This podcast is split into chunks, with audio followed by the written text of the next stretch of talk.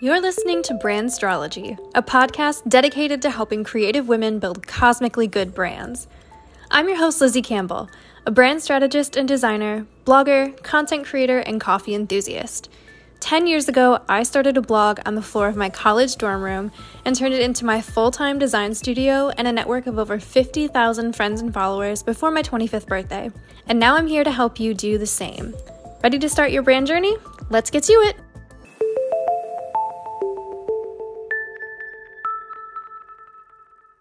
I'm your host, Lizzie Benson, and today I wanted to share something that kind of scares me a little. Um, I'm going to be talking about all of the mistakes that I made in my first year of running my business full time. As you may or may not know, this past weekend, um, October 26th, I believe, marked my one year anniversary of quitting my crappy day job and working for myself full time.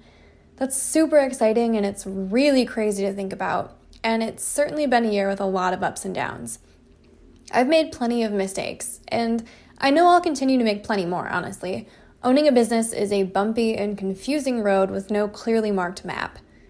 No one does things perfectly 100% of the time. Sometimes you screw up and it sucks, but guess what? You learned how not to do things going forward. You can't beat yourself up about it because at the end of the day, it's unproductive and it'll just make you feel worse. So, yeah, I've made a lot of small and some big mistakes this year. But guess what? I'm still in business. Nothing catastrophic happened. Every time I made a mistake, I came out of it stronger and better prepared for the next time I faced that situation. That's how you learn things. And I figured if I can help at least one other person learn from my own mistakes and course correct before they happen, then they can go on to make more and better mistakes and learn from their own. So, without further ado, here are eight things I screwed up this year and what I learned from each one of them. The first one is saying yes to projects and clients I wasn't passionate about because I was afraid of not having any money. This mostly happened at the beginning of this journey. I was somewhat pushed into full time entrepreneurship before I felt quite ready. It's a good thing because I think if I'd been more comfortable in my current situation at the time, I never would have made the leap. So all's well that ends well, but it meant that while I had some savings and a bit of money coming in at the beginning, it was a constant concern and worry about finding more clients or projects so I could make money and prove to everyone and myself that I could succeed at running a business full time. And also, I really did not want to have to look for a new day job. I should also mention that at the time that I quit my day job, I was working more in the social media marketing space. I knew that I wanted to be a brand designer and a strategist, but I didn't have as much of a proven track record in that field. I was totally burnt out and sick of working on other people's social media. Like, I hated it so much by that point, but it was so much easier to find social media manager roles since I had tons of experience already, and people are literally always looking for a social media person. So, right after I went full time, I took on a couple of social media projects to have something I could fall back on. Even though looking at the back end of an Instagram scheduling app literally made me see red, even though I felt like I was going to throw my computer out the window the next time I had to pull some analytics or find new hashtags or write captions for someone else's content. And as a result, because I was miserable and anxious and I knew it wasn't what I wanted to be doing, I didn't do a very good job. Obviously, not on purpose, and I obviously still feel guilty and terrible about this. For probably pretty clear reasons, neither of these projects lasted very long. And while at the time I felt super embarrassed and ashamed that I'd screwed it up, it taught me an incredibly valuable lesson. Don't accept projects or clients that you're not passionate about and not ready to give your all to because it won't go well. And also, don't take on projects from a place of anxiety or scarcity. I'm not really a huge believer in manifesting stuff yet, but I do know that mindset is key, and the times when I've done things or accepted projects out of fear of not having money are the times when the projects turn into nightmares, go way over schedule or under budget, or just end up not being good situations all around. The second thing is working too much and not giving myself time for relaxation or personal time. Another thing that I did towards the beginning was work constantly. Whether I was actually accomplishing anything worthwhile was honestly questionable, but I was on my computer doing something from the time I woke up till the time I went to bed. I have a pretty obsessive personality, and when I'm onto something, whether it's a project or an idea for a design or a blog post or whatever, I just can't not work on it. I'm 99% certain I have previously undiagnosed ADHD, but that's a conversation for a different day. The point is, it's impossible to maintain this kind of work schedule. It's a recipe for instant burnout at the very least. Plus, it kind of destroys all your fun and free time. I live with my boyfriend of nearly 10 years, and he finally said, Look, you're working constantly, and I feel like we never do anything anymore. You're sitting right next to me, but I feel like I hardly ever see you. I hadn't hit that place of burnout yet, but I was definitely on the fast track. And if he hadn't pointed out what I was doing, I would have happily kept right on going until I crashed into that wall at full speed. As I got more comfortable in my workflow, I focused on setting better boundaries and protecting my personal time. I set office hours for myself and communicated them to my clients. And I do my best not to answer any emails during the evenings or weekends to reinforce those boundaries. Now it's become a lot easier to stop working at 5 or 6 and not think about work too much until the next morning. There are, of course, times when I have a deadline or I'm really in the zone on a project and I work a little bit longer in the evening or over the weekends, but it's not an issue since I'm not doing that all the time. The third mistake was not making a plan or a set schedule and wasting a lot of time. I will be the first to tell you that I have very little in the way of time management skills. Planning and keeping to a schedule are not my forte. And this has been a bit of a problem as I transitioned from a structured 9 to 5 job to having a wide open field of free time each and every day to do whatever I deemed was important or necessary. Long story short, I wasted a lot of time when I was first starting out. It was a combination of still feeling burnt out and exhausted from the job I'd just left, accepting several projects I wasn't loving, and simply not knowing what to do with myself. I would spend entire days fiddling around with designs for my Etsy shop, or get lost down an Instagram or Pinterest rabbit hole and emerge with nothing concrete to show for it. I'm going to be honest, I still struggle with this now. I've gotten a lot better at setting a schedule or a list of what I need to accomplish for the week and knowing whether I can shuffle things around on a given day or if I need to buckle down and get it done. But I've tried so many different ways of structuring and scheduling my days and weeks out, and it's still a constant work in progress. I tried blocking or batching tasks or dividing up projects or other responsibilities by days of the week, but the fact of the matter is, if I don't have creative inspiration to work on a specific task, or if I have a project idea or something else on my mind, I have a really hard time focusing on a different task or powering through the creative block. It works best for me to sit down at the beginning of the week and chart out what tasks and milestones I need to complete for the week ahead. I try to map out rough deadlines or days of the week that I want to have certain things done as well, but other than that, I try to give myself some leeway and flexibility. Because that's a big part of the point of working for yourself is the freedom to do what you want when you want to, within reason, of course. Some days I wake up and I know things aren't going to get done that day. Like yesterday, it was cold and rainy and I didn't feel good, and I sat on my couch in a blanket cocoon and I watched all eight episodes of Looking for Alaska on Hulu. I knew I wouldn't accomplish anything concrete by forcing myself to do a task that I couldn't wrap my mind around. I also knew that I didn't have anything on my plate that was so pressing that I couldn't afford to take a mental health day. It's important. The moral of the story is twofold. You need to find some sort of project planning and time management system that works for you, but you also need to give yourself freedom and flexibility and make time for self care and fun days. My fourth mistake was trying to do absolutely everything myself. I am a very DIY kind of person. I always have been.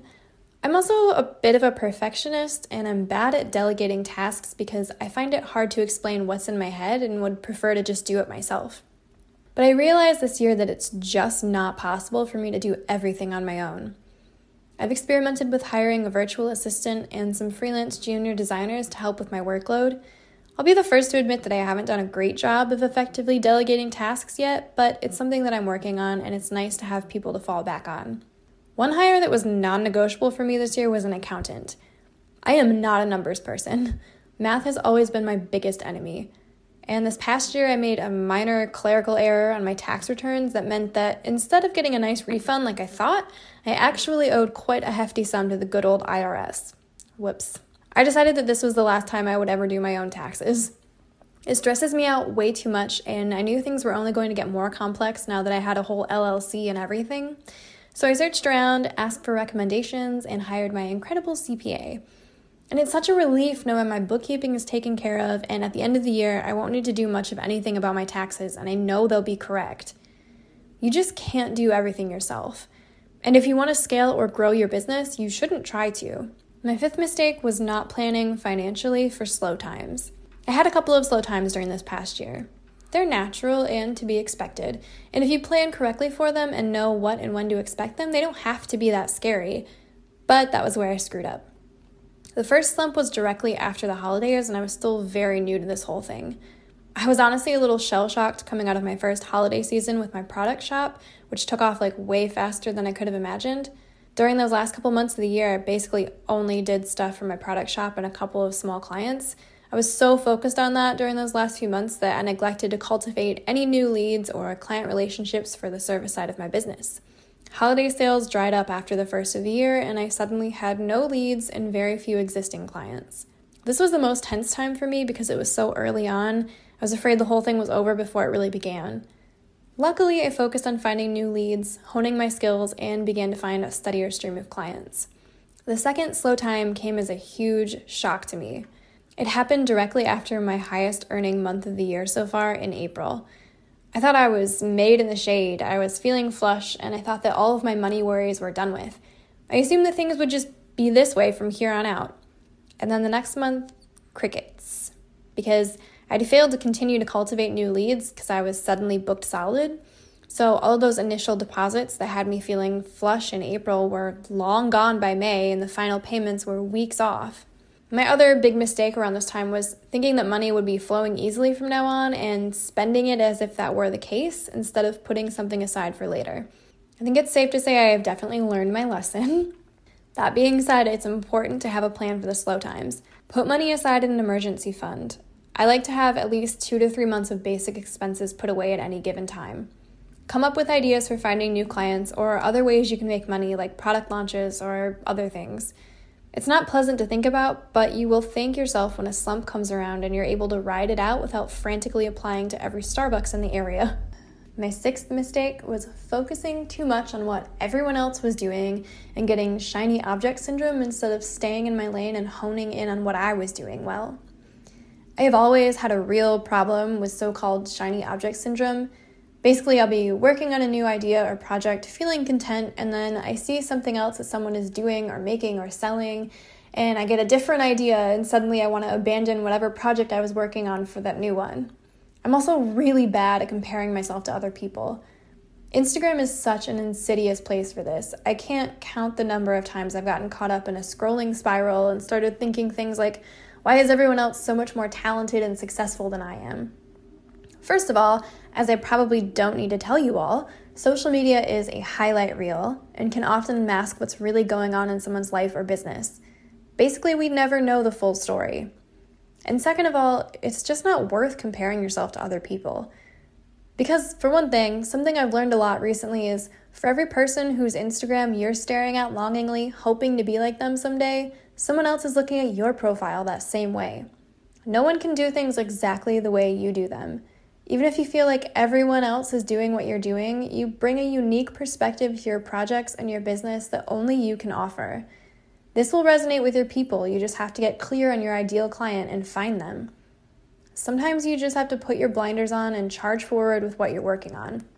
And if that means temporarily banning yourself from social media or whatever you have to do, then so be it. My seventh mistake is not charging my worth and giving discounts to people.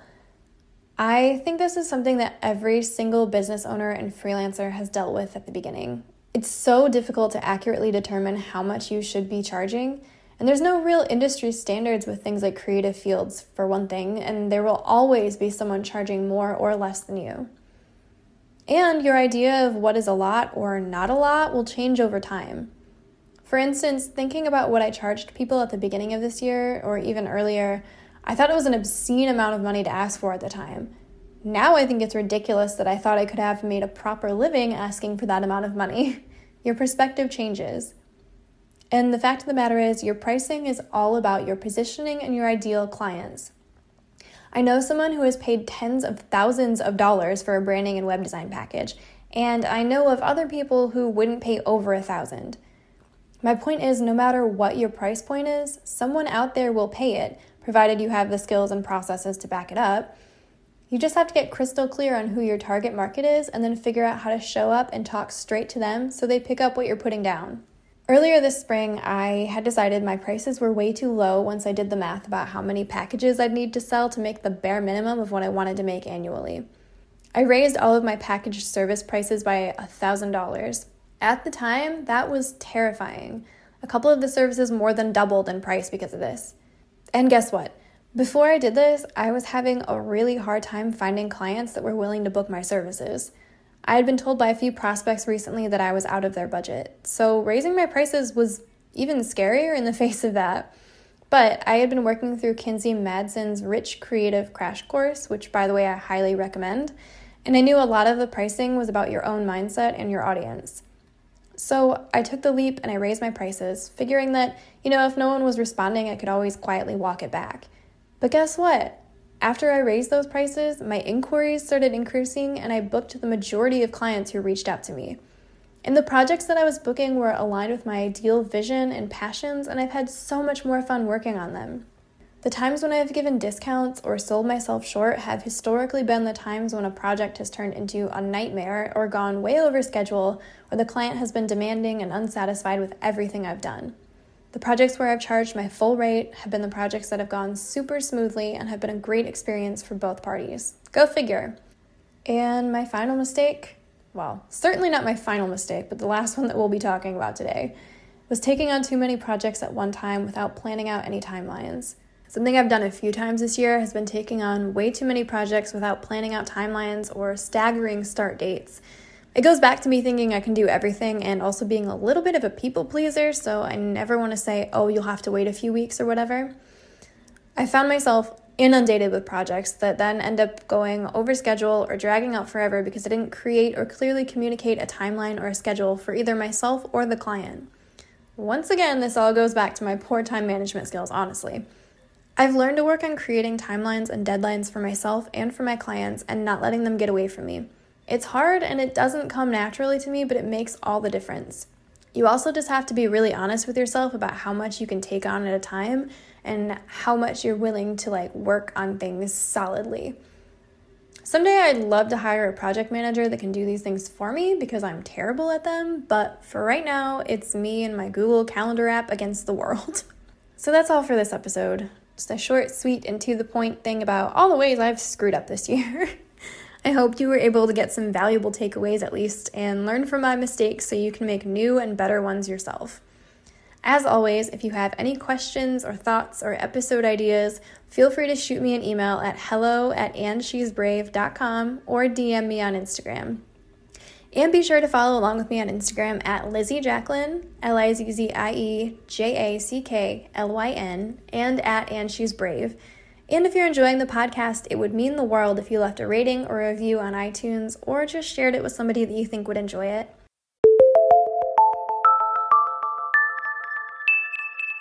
Thank you so much for listening to Brand Astrology. Be sure to follow along on Instagram at asteriastudio.co and find us online at www.asteriastudio.co. Links are in the description.